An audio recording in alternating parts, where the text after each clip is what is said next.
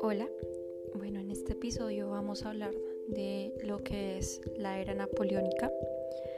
Bueno, pues em, recordemos cómo finalizó la etapa del directorio en Revolución Francesa, cuando em, Robespierre fue ejecutado en la guillotina eh, y eh, en ese momento ya la constitución de 1795 pues va a quedar totalmente nula.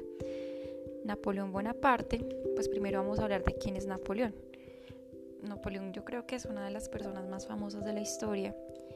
Eh, fue un militar francés, bueno, en, realidad él nació en Córcega, que es una isla en el Mediterráneo, eh, y él vivió a finales del siglo XVIII y principios del siglo XIX. Durante la Revolución Francesa tuvo muchísimos éxitos militares, era un estratega fabuloso eh, fue general a los 26 años debido a su profesionalismo y asimismo fue generando muchos seguidores dentro del ejército.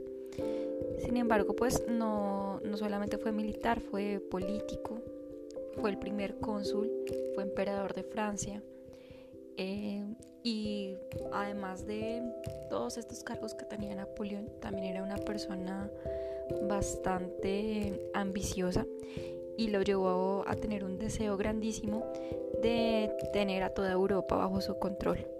Entonces, a pesar de todos estos éxitos, él fue derrotado por las potencias e-, europeas y su vida acaba finalmente en la isla de Santa Elena, en, África.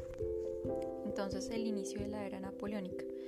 Entonces, el, o sea, tengamos en cuenta que la Francia del siglo XVIII estaba en un desorden del cual ninguna etapa pudo organizar bien políticamente a Francia. O sea, desde la toma de la Bastilla en 1789 hasta 1799, o sea, estamos hablando de 10 años de, emergencia social, muertes, de pobreza. los franceses estaban agotados ya, sí, estaban muy cansados. Entonces Napoleón Bonaparte, aprovechando como toda su inteligencia política y militar, fue eh, un, líder natural de la revolución. Con el propósito de pacificar el país, eh, encabezó el, el 9 de diciembre de 1799 un golpe de Estado para tomarse el poder. Y esto se va a prolongar hasta 1815, en la cual se da la batalla de Waterloo. Eh, en, esa, es, la batalla que va a ocasionar la ruina de Napoleón. Este periodo, todo este periodo de 1799 a 1815 se le conoce como la era napoleónica.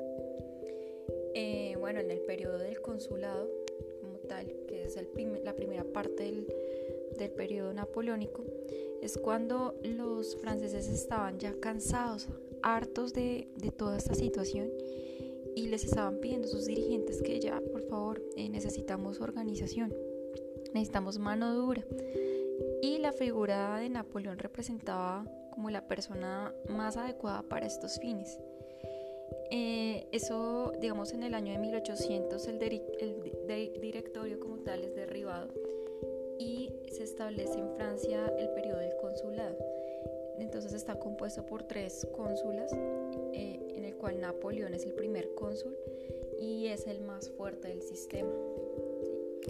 Después de esta etapa va a seguir una etapa llamada el periodo del imperio, que va de 1804 a 1815. Napoleón, eh, pues primero, mm, tenía bastante ego y era una persona muy hábil, muy inteligente. Y él creyó que se creyó muy seguro de proclamarse emperador de Francia. Esto va a ser un hecho trascendental porque estamos hablando de un paso, de un fin de la Francia republicana a una inicio de una Francia imperial. Eh, entonces todos estos ideales de libertad, fraternidad e igualdad de la Revolución Francesa van a estar em, a la merced de Napoleón, se van a acabar, él se va a proclamar emperador. Entonces puso en marcha sus ambiciones, eh, él puso a sus familias, a sus amigos y a sus principales colaboradores en altos cargos. Por ejemplo, En un momento en España quien dirigió no fue Fernando VII, sino fue el hermano de Napoleón, José Bonaparte. Y eso fue, bueno, ya más adelante les voy a contar qué pasaba con eso, porque eso también nos va a afectar a nosotros como colonias españolas. Em, después de, digamos, comenzó una serie de campañas contra las grandes potencias europeas y eh, unas batallas decisivas para invadir países como Holanda. La invasión a Holanda a, Napoleón le va a dar una fuerza naval que antes no tenía. Los holandeses, ah, recordemos que tenían una flota mercante bastante fuerte eh, y eso eh, a Napoleón lo va a impulsar muchísimo más. También quiso invadir, eh, invadió Portugal, Italia y España. Sin embargo, pues eh, tiene una derrota con Rusia. Rusia ha sido donde han muerto, por ejemplo, personas como Hitler. él perdió bastante poder en Rusia, eso también lo van a ver más adelante. En Napoleón, digamos que mm, él, empezó con estas batallas también a perder fuerza, porque pues un desgaste militar con tantas batallas, eso se, se empieza a notar. Eh, la última etapa del periodo napoleónico se le conoce como el imperio de los 100 días. Entonces fue la derrota definitiva de Napoleón. Eh, los ingleses se enfrentaron contra Napoleón y lo pusieron, a ah, también los prusianos, en la batalla de Waterloo. Este mm, Napoleón fue desterrado hacia una isla en África que se llama Santa Elena. Muere de causas naturales,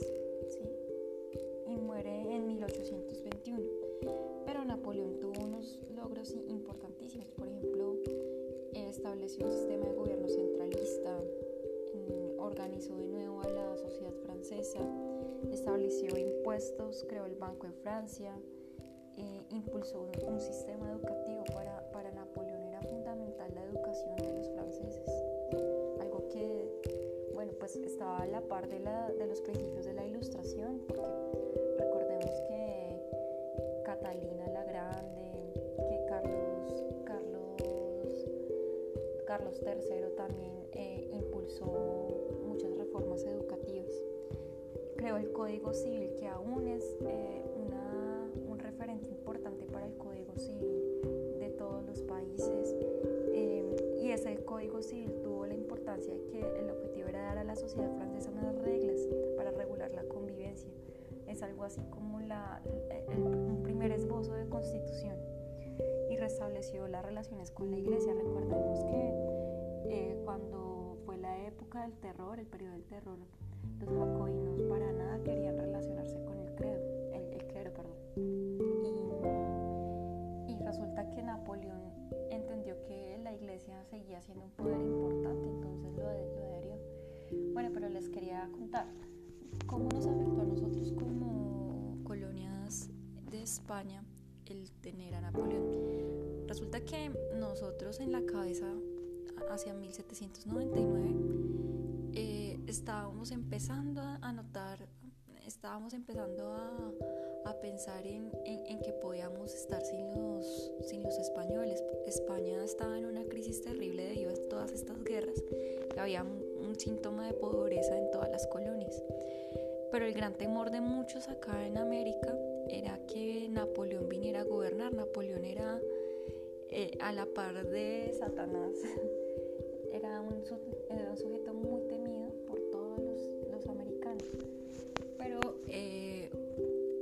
la ventaja que tuvieron los españoles es que ellos negociaron al final con, con Napoleón eh, y regresaron al trono.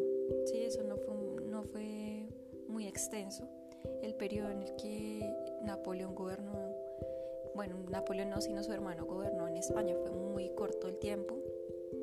Entonces realmente mm, no dejó de ser un temor, pero eso va a debilitar las potencias y eso le va a dar mucho impulso a los movimientos independentistas que se están cocinando en América. ¿sí? Recordemos que mm, eh, ya digamos eh, en Haití han pasado cosas importantes.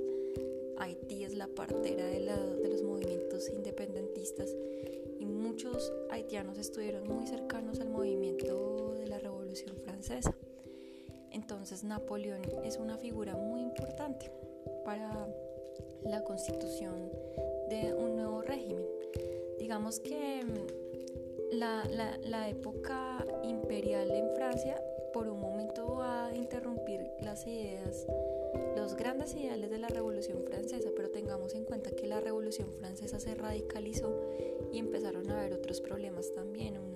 corría mucha sangre en, en, Europa en ese momento. Bueno, eh, este fue un episodio que traté de resumir las principales características de la era napoleónica. Sé que se me escapan muchas cosas, pero considero que estos son los eventos más importantes. Eh, muchas gracias por escucharme. Nos veremos en un próximo capítulo.